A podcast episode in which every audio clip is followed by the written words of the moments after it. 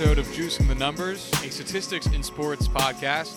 Uh, I'm your host, Josh Tracy, And I'm Corwin Heller. and uh, today we're going to be talking again about baseball. We've looped back over to my favorite topic. Oh, we know it. Oh, you're goddamn right you do. Uh, so today we're going to be talking a lot about uh, money in baseball. We're going to be talking about team payroll, team revenue, and uh, how that relays into your purchasing power uh, in terms of contracts you can give out, in terms of how much WAR you can buy, which uh, I'm not sure if we, we must have talked about in the last episode, but if not, we'll go over it again in this one. Um, I am going to talk very little in this compared to previous episodes because Josh has this concept and everything well under control. And I just learned about all this maybe 20 minutes ago. Under control is a very generous word here or phrase because uh, a lot of this a lot of the ideas behind the episode ideas that we have are very loose. They're very much so things we thought might be interesting. That is how my grandmother would describe a slut. Loose. is that how she talks about you now? No, uh, she just calls me fat. My grandmother gave me a book on the keto diet for Christmas this year. oh my god if none of you have ever met me before, I am probably many pounds underweight. Yet my grandmother still thinks I need to go on a diet. So no this is a fun piece of information we haven't dropped yet corwin how how uh, how tall are you about four eleven. yeah try again I'm six foot eight inches tall, weighing a staggering two hundred and eleven pounds. Yeah, Corwin's a big, big guy. He makes me feel really tiny, and I'm six foot and like 200 pounds, and I feel very small next to him. Anyway, moving back on to, ba- on to baseball. So the first thing we wanted to do is we wanted to pull team revenues. Now, one of the caveats I initially laid when Corwin came by was that revenue is, you know, an estimate of how much the team makes. It's not going to be how much the team can actually spend because revenue doesn't take into account for what you're spending outside of your payroll, right? So it's taking into account how much your executive team makes, how much your development team makes, how much your minor league farm system teams all make, stuff along those lines. It is just a lot more standard than you would find if we were just using payroll for each team's year to year. Right, because as Corwin actually just discovered, because we were looking at the Pirates' payroll for next year, just out of curiosity, payroll fluctuates so much. It's going to fluctuate mm-hmm. based on how many players you have signed at a given time, which is what we were just talking about. It's going to fluctuate based on is this person's contract front loaded or back loaded. It's going to change on incentives. It, it- it's going to change so much year to year, whether or not someone was given an extension or not. Like revenue's generally easier to go by because it's just a little bit more um, flat Mm-hmm. or at least a little Linear. more predict- yeah, li- linear is a better word. Thank you, linear. So the first thing we did was pull uh, all revenue for uh, all clubs, and it's a very unsurprisingly ordered list. Um, Hey Josh, who has the highest revenue in baseball? uh, that would be our good local New York Yankees. Uh, go Yanks, go Bombers. Go underdogs. That's right. We are the underdogs. um, at the bottom of the list, Corwin, I know you know it, but who is it? Um, I actually don't remember, Oh, I'm uh, Fool. I'm gonna go with the Tampa Bay Rays. Second, uh, right uh, below us is the Oakland Athletics, which is also kind of unsurprising. Good old Um, Moneyball. Yeah, I'll just do top five and bottom five. So top five, we have the Yankees at six hundred nineteen million dollars of revenue. We got the uh, Dodgers at five hundred twenty-two, Cubs at four hundred fifty-seven, Red Sox at four hundred fifty-three, and the Giants at four hundred forty-five. So you see, actually, it's a nice place to stop because the drop off to the uh, sixth place Houston Astros is about hundred million dollars. Uh, down Sorry. from four hundred and forty-five million dollars. So that's our top five. Again, a very non. All the big market teams this shouldn't be surprising to anybody who knows geography. so, uh, this shouldn't be surprising to anyone who has an active rooting interest or a passive interest in baseball.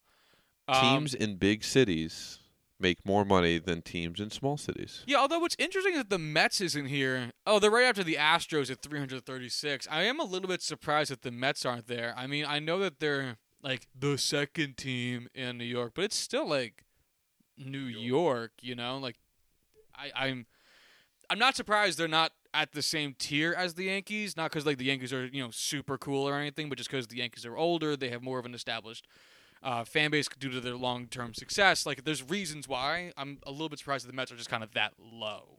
Mm-hmm. Like, would you expect the Mets and the Astros to be basically tied in payroll, or I mean, um, revenue? Basically, if you before we went through all of this, I would have thought the Mets revenue was significantly higher than you know this team that just came out of nowhere and just happened to win the World Series. But if you really think about it, Houston is a massive city in a very baseball heavy state. Oh I yeah, I think Houston having. I think that the yeah, four, I think Houston's the fourth biggest media market in the country. I think it's Mhm. New York, uh, LA. L.A.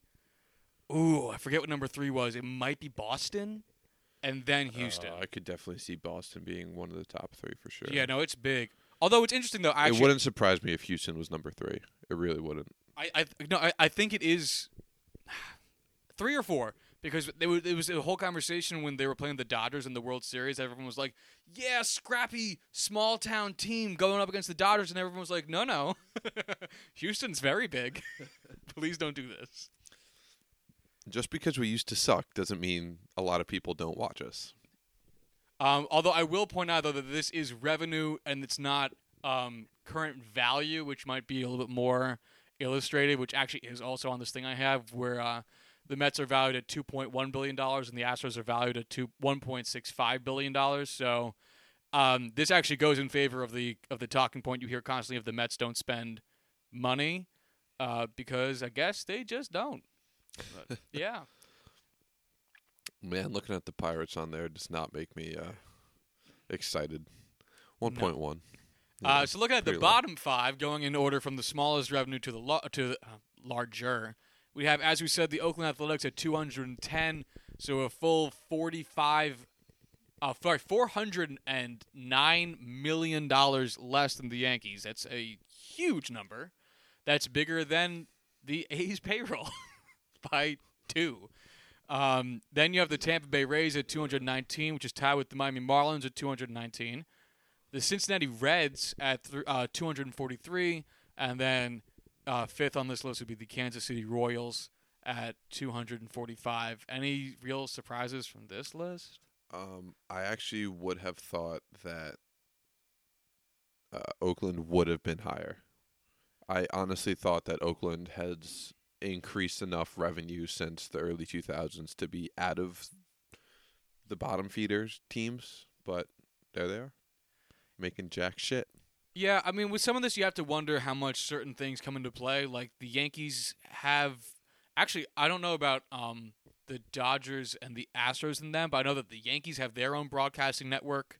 Not Mhm. not not broadcasting crew. They have their own TV channel.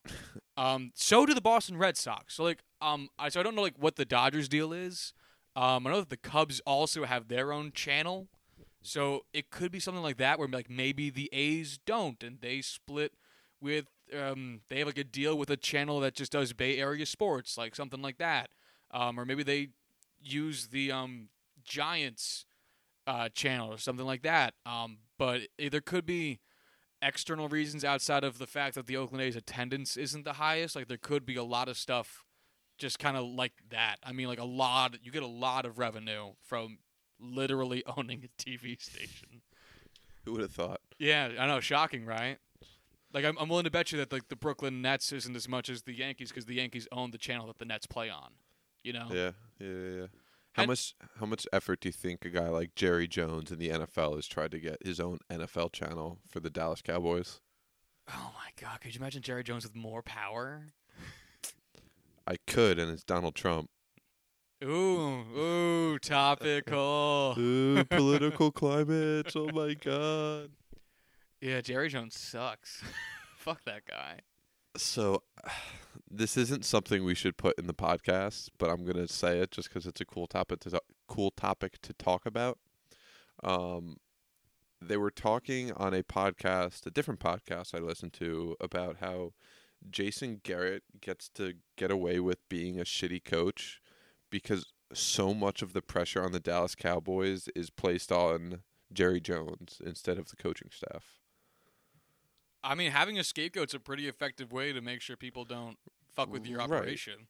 and they were discussing whether or not Dallas is a really great coaching position or a really bad one, based off of whether or not you view Jerry Jones as a problem or a scapegoat that you can take off a lot of pressure on. And that's pretty cool. Yeah, I mean think that, that, that. sounds a lot like the the Steinbrenner era with the Yankees. I mean, the Yankees' managerial position was not an envious one, uh, although a glamorous one. The same way coaching at football in Dallas would be. So I'm not. I'm actually not surprised by that. That makes a lot of sense. Yeah.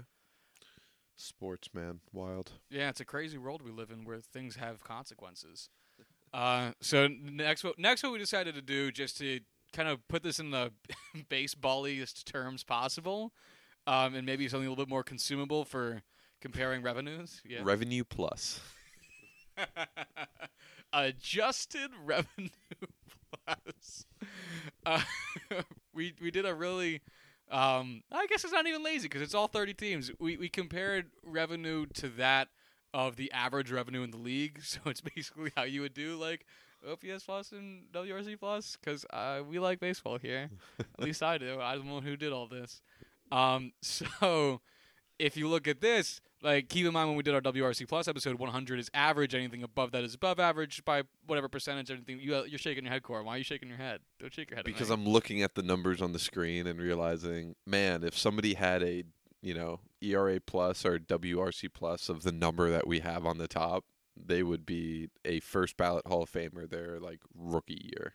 Uh, yeah, the uh, that that that's basically Mike Trout right there. Uh, the New York Yankees have an adjusted revenue plus. I'm not going to say that anymore. Uh, of 196.3. So basically, what that says, like we said in our WRC plus conversation, you know, everything above 100 is a, an additional percentage point. You are over uh, everyone else. The Yankees have 96.3% more money just to dick around with than your average MLB team. Um, it, I just figured we could do that because one, it led to me laughing a bunch because it was fun, and also just because it is a good indi- it's a good demonstration of like you know why you have these kind of adjustments. How big is 619 million as compared to everyone else? Well, it's, it's a lot. It's a lot more. Because if you went down to the bottom of the list and you looked at the Oakland Athletics, their $210 million is a 66.6 uh, adjusted revenue. So they are 34 point or 33.4 percent less ability, less revenue than your average MLB team. So that really shows how Mm. much less they have to work with. There's a reason Moneyball was invented. Yeah, there's a reason Brad Pitt and Jonah Hill teamed up to make an unstoppable force that lost to the Yankees in the playoffs. No wonder they killed Philip Seymour Hoffman. Please cut that out. Yeah, there's a huge chunk of time where Corwin just thinks. I all right. I will say I am so brain dead right now. I have been struggling all day just to focus on the most minute thoughts. Yeah, that's okay, buddy. We're we're all struggling. Okay, so uh, I thought it would be a, a, to further illustrate kind of how your revenue. I mean, obviously your revenue is going to affect how much you can spend on players, but it really is such a thing in the MLB because there's no cap. You know, now there's there's penalties for going above a certain amount, but there's no one saying stop it. They're just saying, well, if you want to do this, it's gonna cost you some extra dollars. So having the ability to you know kind of throw your weight around in terms of uh, signing players you already have, signing free agents, it is big. Just complete sidetrack. Like, how do you feel about implementing a salary cap for MLB? Fucking awful. Why, Josh? It would do nothing but but hurt players' ability to make a living, and, and in baseball where you spend conservatively six years in the minors making absolutely nothing, to then say that we're going to curb your ability to, we're going to curb your future earning potential um, by what I'd have to imagine be a significant amount, just seems cruel to the players. And then you add on top of that, what are you going to make it? Because the disparity is obviously enormous. Are you going to make it three hundred million dollars? Where let's see, uh, fifteen teams couldn't make couldn't spend that much anyway. So it's just eh, you're you're just screwing over the top 15 teams in their ability to sign more players. I, I mean, why? I, I, I don't see, I don't see the benefit of it other than some people saying it would make it more fair, and I don't think it would because that's one of the other things with baseball is that shit ain't guaranteed to nobody. So I'd like to see what would happen to the NFL if they remove the salary cap because it would turn into the New York Yankees of like the 1920s and 30s where they big market teams like the Dallas Cowboys could win six straight fucking Super Bowls and just pay whatever the fuck they wanted for most players. It's, interesting you say that because it actually wasn't about. This is such a sidetrack, but it doesn't matter. Um, the 20s wasn't about the Yankees' ability to spend, like get on free agents. It was your ability to not have to deal with a draft, because the Yankees did, didn't have to spend big money. All they had to do was just go around and, And sign a bunch of players. Mm-hmm. minor league players. Not even best. You could sign thousand, not literally, but you could sign hundreds of minor league players and just wait for one of them to pan out because there was no draft. You could just do it. That's how they ended up with Joe DiMaggio, who was playing in San Diego at the time. Um, the only one of the like the guys from like the twenties who really they bought was Babe Ruth, um, and you know how that turned out. but like Gehrig was a minor league call up. Like all those guys were, were, were from the Yankees farm system at the time, which is why their ability to win championships went down so much after 1964 when they instituted the minor league draft. Well, without a salary cap, what do you think, you know, a guy like Aaron Rodgers who just signed an extension this year would be paid a year? Dude, that's so, it's so tough because I at this point I don't even know what contracts would look like anymore. It would Because be it's getting It would be skewed- so ballooned. Well, it would that- be unbelievable. Well, see that that's where I, I'm I'm so conflicted because on the one hand you want to say yeah it'd be ballooned because the big market teams have more money to throw around, but at the same time you have to reset the market because small market teams are able to offer contracts right now that they would not have been able to offer. You know, no like Green Bay could not have offered him that contract. No, absolutely without getting the league's revenue in uh, pushed into their ability to spend. So how does that affect the market's ability to set the given price anyway? So that's that's where I think it'd be so weird. I I, just, I don't I even think know. I think the first year would be absolute madness. oh, I think the first like five years would be oh, absolute yeah. chaos. Until like actual market values were set for players, I think right off the bat, Aaron Rodgers would have gotten a five-year, fifty million a dollar per year contract. You know, what, actually, you bring up a good point because I'm willing to bet that in those first few years, the big market teams would spend real stupid money just to Mhm. get players. But then after that, like let's say the Giants signed Rodgers or someone younger, but yeah, Rodgers to like a five-year, um, three hundred million dollar contract. Well, then they don't need Rodgers anymore.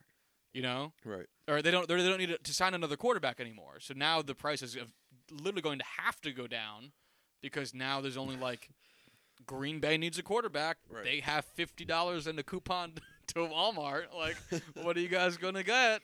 So at some point, yeah, I guess that first year would be crazy inflated because all like the Giants, um, and like the Niners, the Jets. Although we have a lot of money right now anyway, um, they'd all go spending stupid money to fix their holes. But after they all kind of get plugged, it's like what happens after that.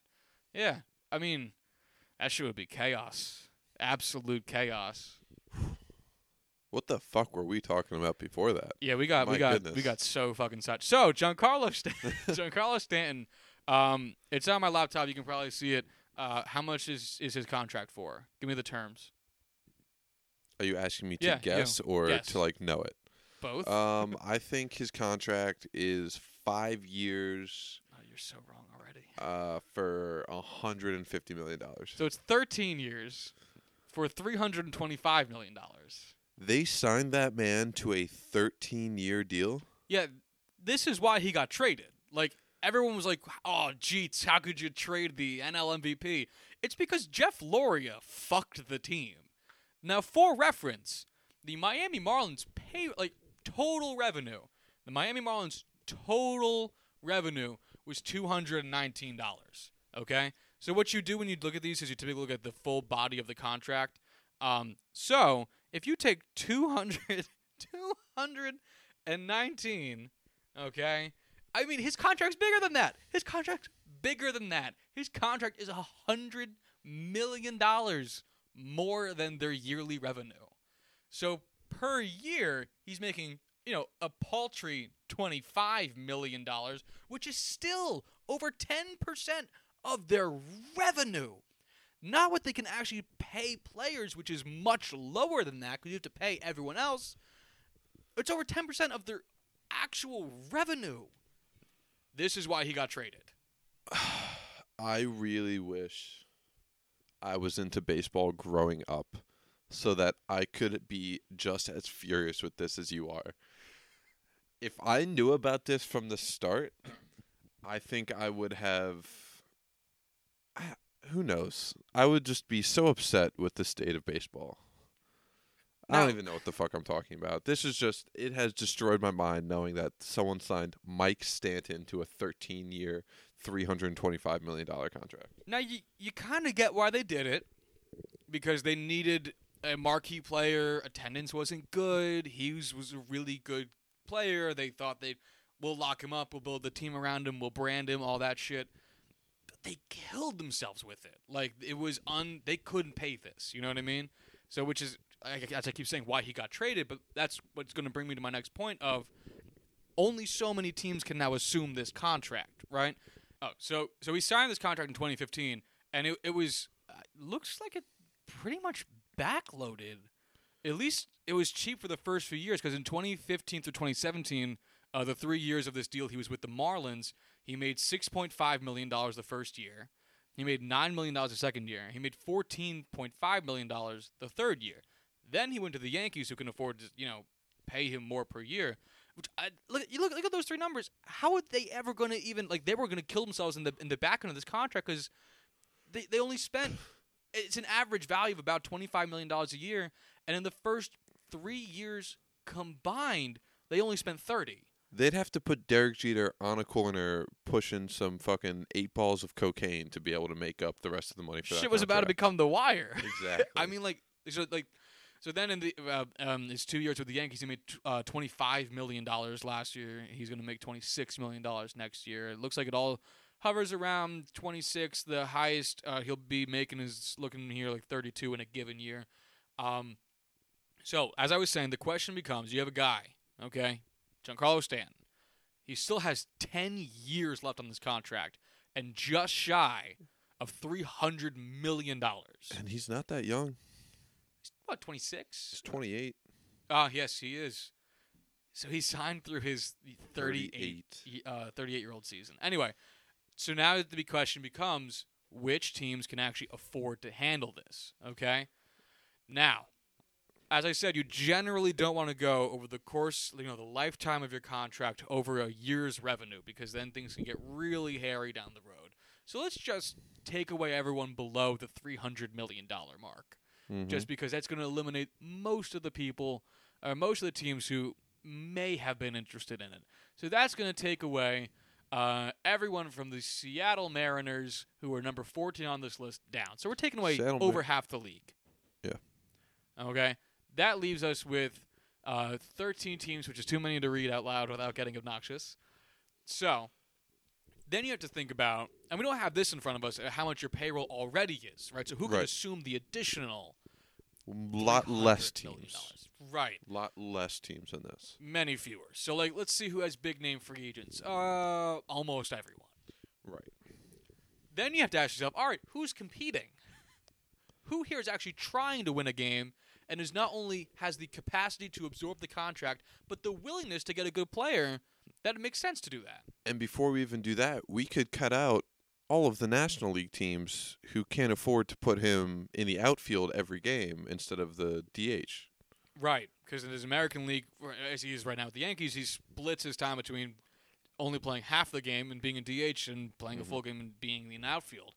Um, and so we, we, you know, you take away the Red Sox because they have way too much money on the books already, so they can't afford him. You take away the Cubs who are in the same situation.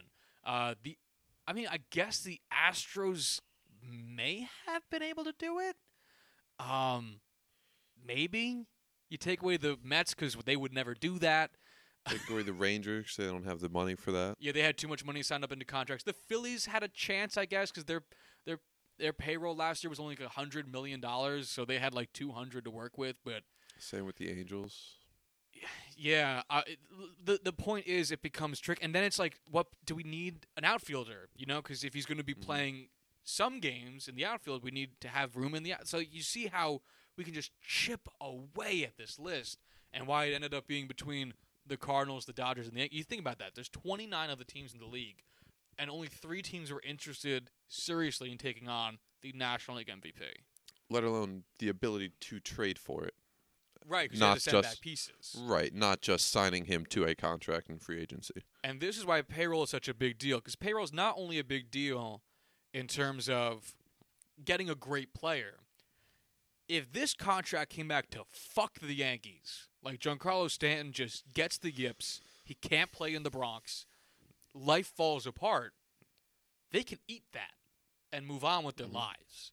That's where being a big market with a big payroll is really good. Like, do you know how much the Yankees are paying Jacoby Ellsbury per year? The average annual value of that contract?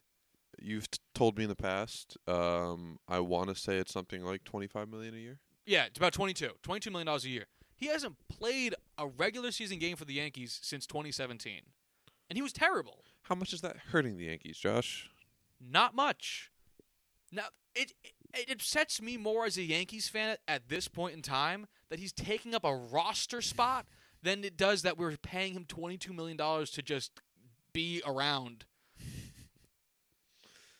So like that, but that's the thing. So when you're talking about payroll, it's not now the question becomes, right? Now the additional variable of can we afford this person becomes can we afford this contract to fuck us? you know? That's going to take out a bunch of teams right there. Because a bunch of teams the answer is no. You know, if he went if he went to the fucking, Astros, You're fucking like. So when Josh said that, he's like to fuck us with a smile on his face and just like, and I don't even know how to describe the arm motion he did. uh, but a second he was finished, he just paused, thought about it, and just started laughing to himself. Yeah, we had to move on.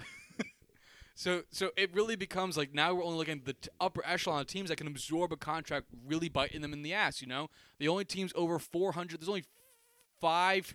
there's only five teams over four hundred million dollars in revenue.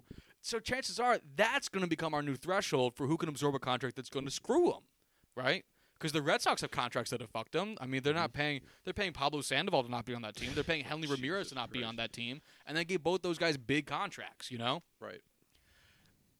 So that's that's also where revenue is going to come into play because the thing with the Marlins is uh, just to circle back since that's where Giancarlo Stanton came from. If he had, I don't know, a big injury that was going, to if he became an injury plagued person and he couldn't be on the field consistently for like more than like uh, sixty games a year now, they they can't they can't go into free agency and acquire someone who's going to be able to fill in his spot. They have no money.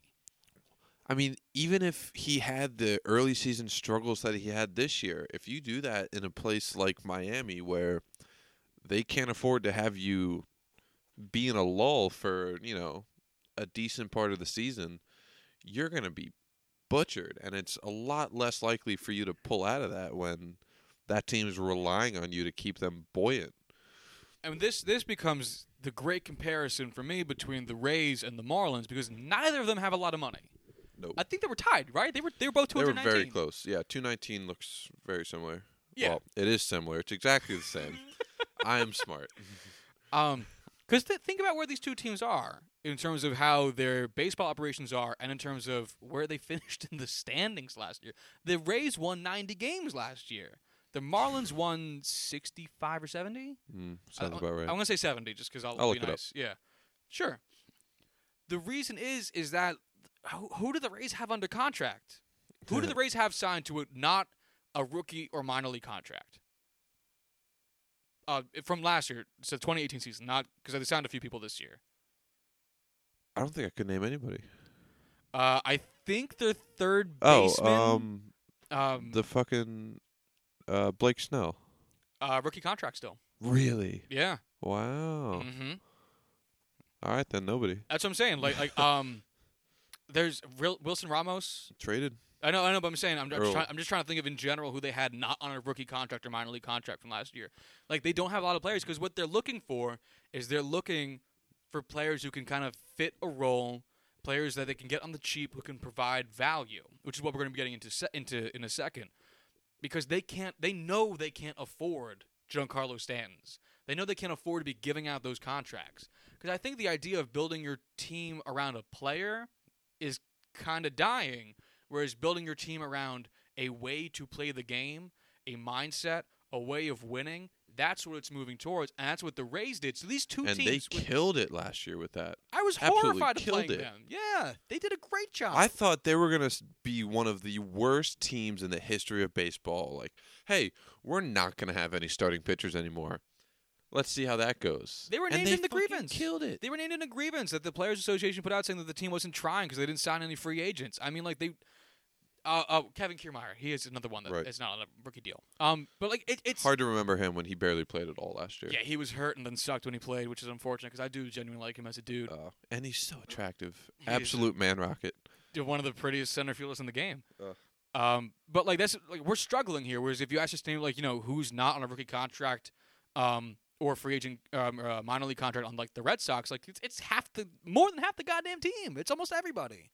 Um, that's the point, right? So the Rays have a mindset now, and I think this is what the Marlins are trying to move to. And everyone's saying, "Oh, they're not getting great return for their guys. Oh, they're not. Why would they make this trade? That's clearly just them trying to shed payroll. Yeah, it is. They need to. They're trying to revamp the entire way that organization views baseball, let alone playing it. Mm-hmm. They're trying to. I think in a perfect world, the Marlins would become what the Rays are, because it made sense and it worked for the Rays. But they can't do that when they have multi-million dollar contracts going out to dudes that they're going to struggle to build around because they can't spend money anywhere else. Mm-hmm. You know, that's why uh, Marlins are getting rid of JT, Realmuto. I think I is he no he's under team control. I think they're just kind of trying to get prospects. Right, but oh, he's, oh, they yeah. know they're not going to be able to build around him, even though he's Right. by far their best player, because they're not going to be able to afford him. Mm-hmm. Yep. Yeah. They. Oh, if he hit free agency, like if they went kept him to the extent of his contract, Oh yeah. they would. Yeah, they would never give him a, a second contract. They just can't afford it. Why do they, wouldn't need? be competitive? Why do they need what will become the highest paid catcher in baseball? They're they have absolutely no. they're doing that. what the what the Nationals should have done with Bryce Harper in the Mhm. 2018 season, which was Mhm. trade him before you get nothing for him. or what the Orioles should have done with Manny. Well, what they did do with Manny because they traded him to the Dodgers. Ah, that was still really late though. oh yeah, no. If everyone, they, everyone they was saying that they should have traded to him in the it. offseason. Oh, yeah. absolutely. They could have gotten more from him in the offseason probably, but I mean, hey, they got something. They, they the Or- Baltimore Orioles did something better than, than the Washington Nationals this past season, uh, and it was not winning baseball games. Marlins won 63 games last year. Oh, I was being generous by saying 65. Yeah. Jesus. Okay. Um, so let's let's move back into the uh, Excel spreadsheet we'd put together here, uh, and we're gonna look at what we kind of deemed uh, war purchasing power to some effect. Um, so there's a dollar valuation you can put on war uh, to kind of get a representation of how much about is this thing worth? How much should you be given to a guy that generates this much? Mm-hmm. stuff like this. Uh, we did a little bit of searching. We found a Fangraphs article that said it's about 10.5 million dollars uh, per war In 2017. in 2017, right? Um, which is about where these revenue numbers come from anyway. I mean, it wasn't too bad. 2016, it was 10.3.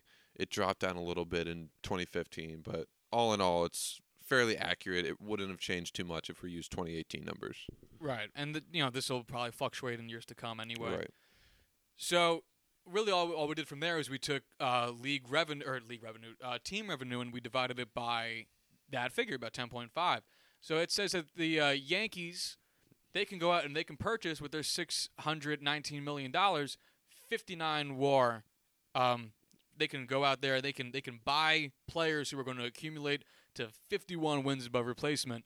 Uh, sorry, fifty nine wins above replacement. Whereas uh, our opposite coast Oakland Athletics can go out and, and accumulate a paltry 20 war. Okay? That's really bad. That's nothing. I mean, it, it sounds nice 20 wins above replacement. That's really insignificant As an entire team as a team. with 20 something players, that's really bad.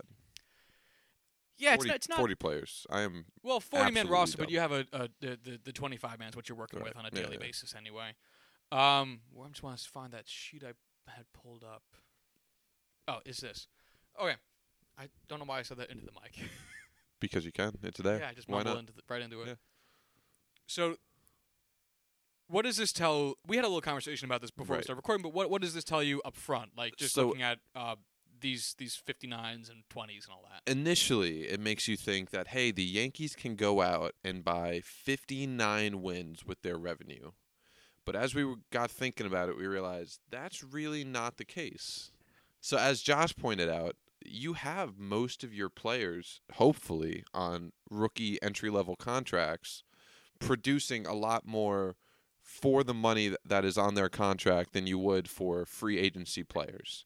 So specifically, you have guys like Luis Severino and JT Realmuto producing, you know, in the upper single digits at least of WAR for several hundred thousand dollars. And if you can get that, that is absolutely making up for the Jacoby Ellsbury contracts that you'll have on your roster.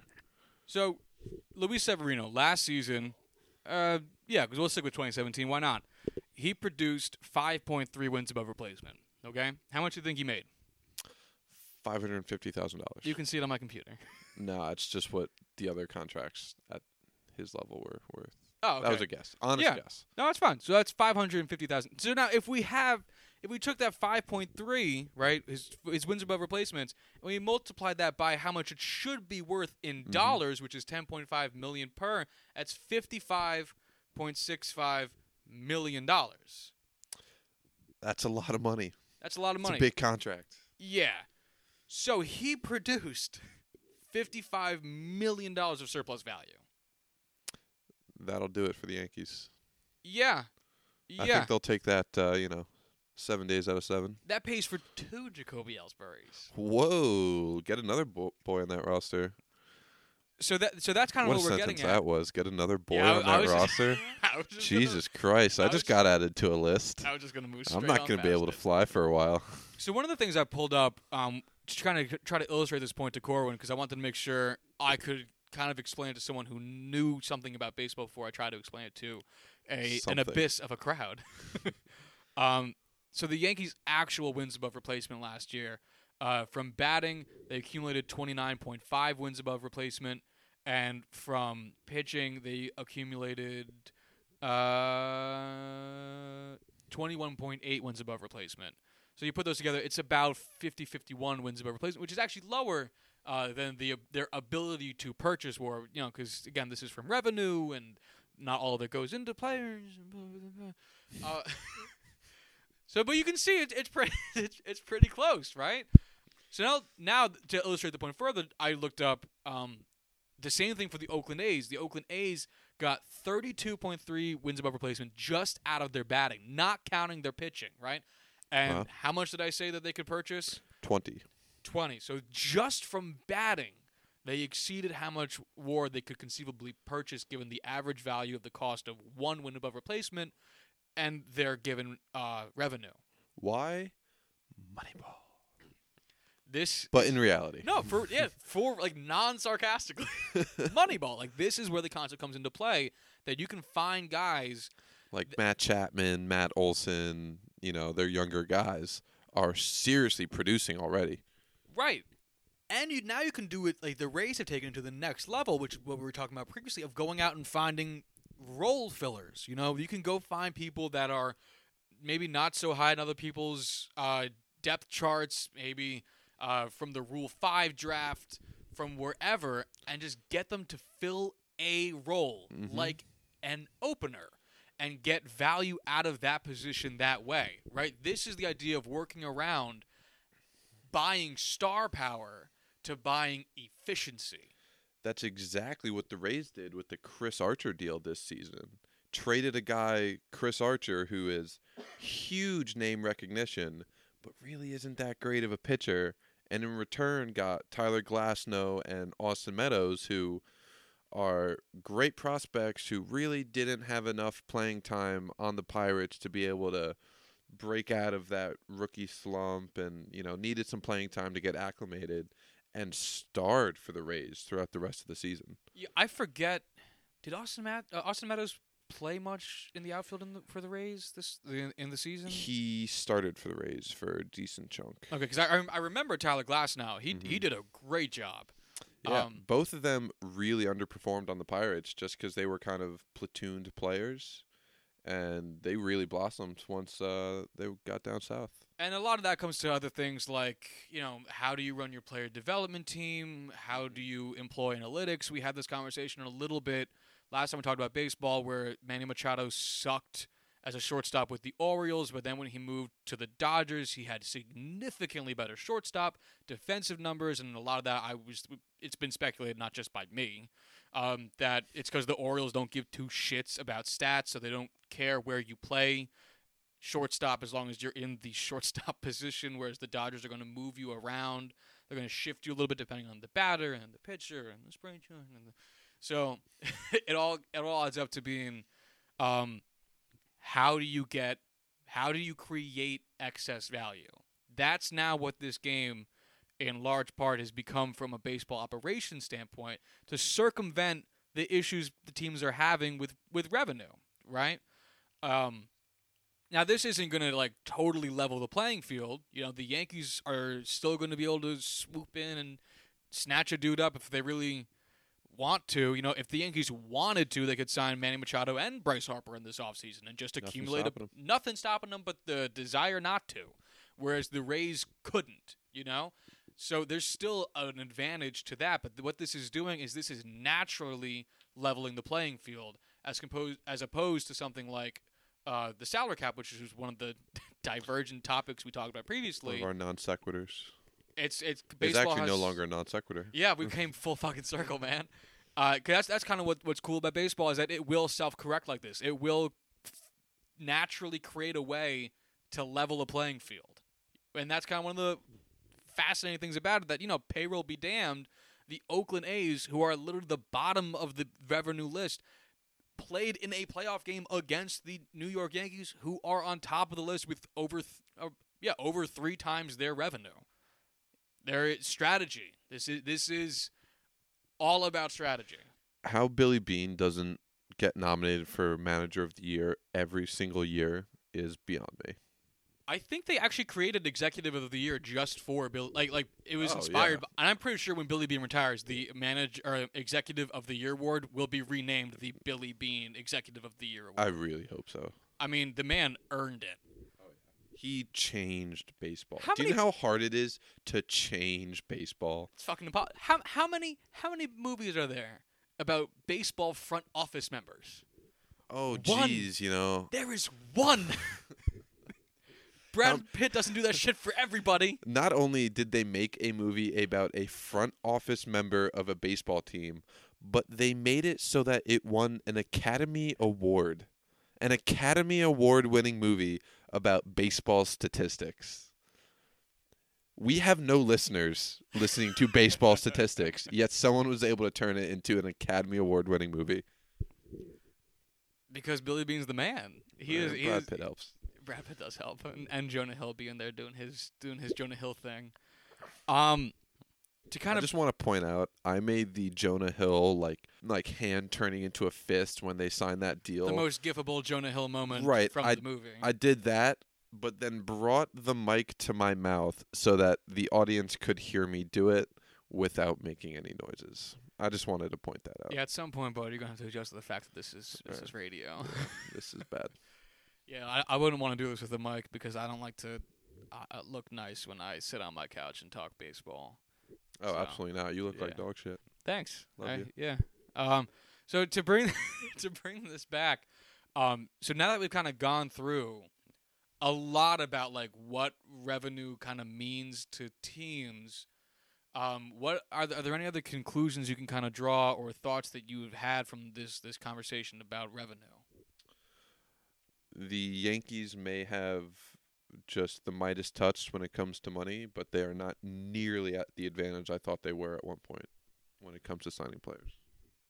Um, when it comes to signing players, they have an advantage. I, well, I'd say right, getting yeah. value from players. Yes, yeah, yeah, yeah. That now I'm, I'm I'm totally with you, and I think this is why. So, like, if you had to make predictions based off of where this is going, like, what would you say the next direction of baseball is? Um, absolute undervalued younger players, signing them to entry level deals. It, I, I and I would say baseball development. It's about Mhm. good coaching staffs in your minor league system.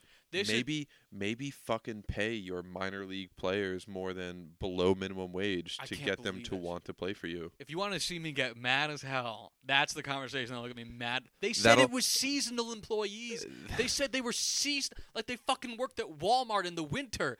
Oh my god! That'll be the the podcast episode that we bring in cameras for. Oh, I'll be so mad. Anyway, calming it down. This is one of the things that like you see a lot of Mets fans complain about with the Mets because like they'll be near the top ten in payroll, but everyone will say like, yeah, but their players get hurt every year because they don't.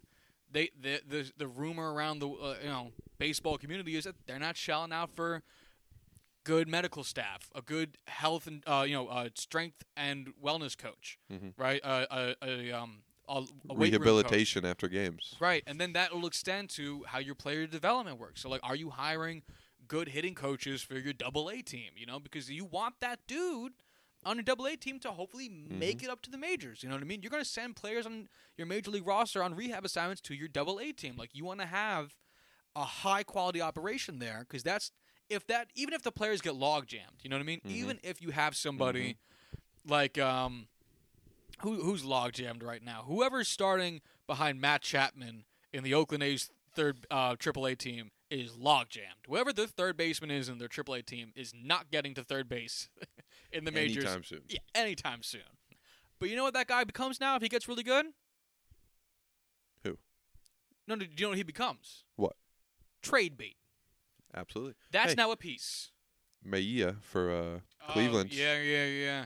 Uh, he, which is weird because now they don't have Yan. Uh, we still don't get why they traded Yan Gomes. I don't want to talk about it. yeah, but before that, it made total sense. You you have Yan Gomes. You were presumably going to extend him when his contract Mm-hmm. ran up, and you traded him. But he was a, like a very, very. He could have been a starting, and probably will be this season, the starting Oh, catcher yeah. for the Padres. And you moved him to acquire pieces you thought were more important to the current makeup of your team, Mhm. right? So I think what all of this says is, yeah, revenue's great. Be careful of the contracts you give out because you can look at the Marlins, for example, as to why that's can be real, Mhm. real rough. Having to trade away two MVPs because you can't afford them. Yeah, No biggie. is No biggie. shocking. Um, but I think the money's gonna start being spent. I think you see that with the, you know, like remember last offseason? No one got signed. No. No one got signed. The biggest off-season signing was Eric Hosmer. And and JD Martinez, Yeah. who were both seen as overpays at the time, and one of those proved to be wrong. A little bit. Um, but yeah, I mean, so because I, I think one of the things is that you know teams are more concerned with their scouting department and their player development departments, and that's kind of where I'm expecting this shit to be. You know, I think that's one of the things that makes Brian Cashman, our, our Lord and Savior, the greatest GM in sports, because he has an eye for, for for for picking up players and moving them away and doing the things. You know, Mm-hmm. and I that I think that's going to become just as valuable, if not more valuable, than people on the field. I know it's not baseball, but that's what Bill Belichick has adopted in Oh, absolutely. Foxborough. Yeah, absolutely. Trading away big name players who aren't playing at their contract value and bringing in younger, underappreciated guys who perform marginally worse, but at the same time, for the money, significantly better. Bill. Everyone who plays for Bill Belichick is a system player because Bill Absolutely. Belichick has built the perfect system. Regardless of how great fillers. Tom Brady is, he is a system quarterback. hmm And there's just no dig, dig at him. I mean, the, right. He's still a Hall of Fame player if he plays anywhere else, but I don't think he's the greatest of all time if he doesn't play for Bill Belichick. Ah, that makes me so happy 'cause I think the same thing. Mhm. Um, exactly, because what Belichick has done, and this isn't like he took it from baseball; it's just a parallel. Um, I'm not. He's obviously like the smartest GM coach combo in all of football. Uh, it's it's the it's what baseball is doing right now. It's it's it's creating what do you want from this position, and let's go find a guy whose skills can match it at some capacity, Mhm. and then just go from there. Amen, brother. Um. All right, I think that's kind of all I have for this. Is there anything else that you have thought wise or question wise? Absolutely not. I'm surprised I made it through this without losing complete thought. God, that wasn't a sentence. Holy shit. Try it again. Nah, I don't wanna. Okay. They need to know how fucking dumb I am. Yeah, we all gotta learn at some point in time. Um. Any uh anything in in the world of sports going on? In the four days since we last recorded a podcast. Yeah, that's the it's the issue because we're we're trying to record a bunch at once. I mean, nothing's really going on, but I still feel the need to bring it up anyway. Especially over Christmas when no one is playing any sports. Yeah, I I, I just need New Year to happen so we can get some something going on with with baseball. Hey, and Andrew Miller's going to the Padres. I didn't see that. Yeah, When did Like- that happen? I don't think it's official yet, but it's uh, like a three year deal. It happened a few days ago. It happened a few days ago. Yeah, Holy shit. yeah. Fucking Christmas, man. It's the worst time to get put out news because everyone is so busy. I fuck.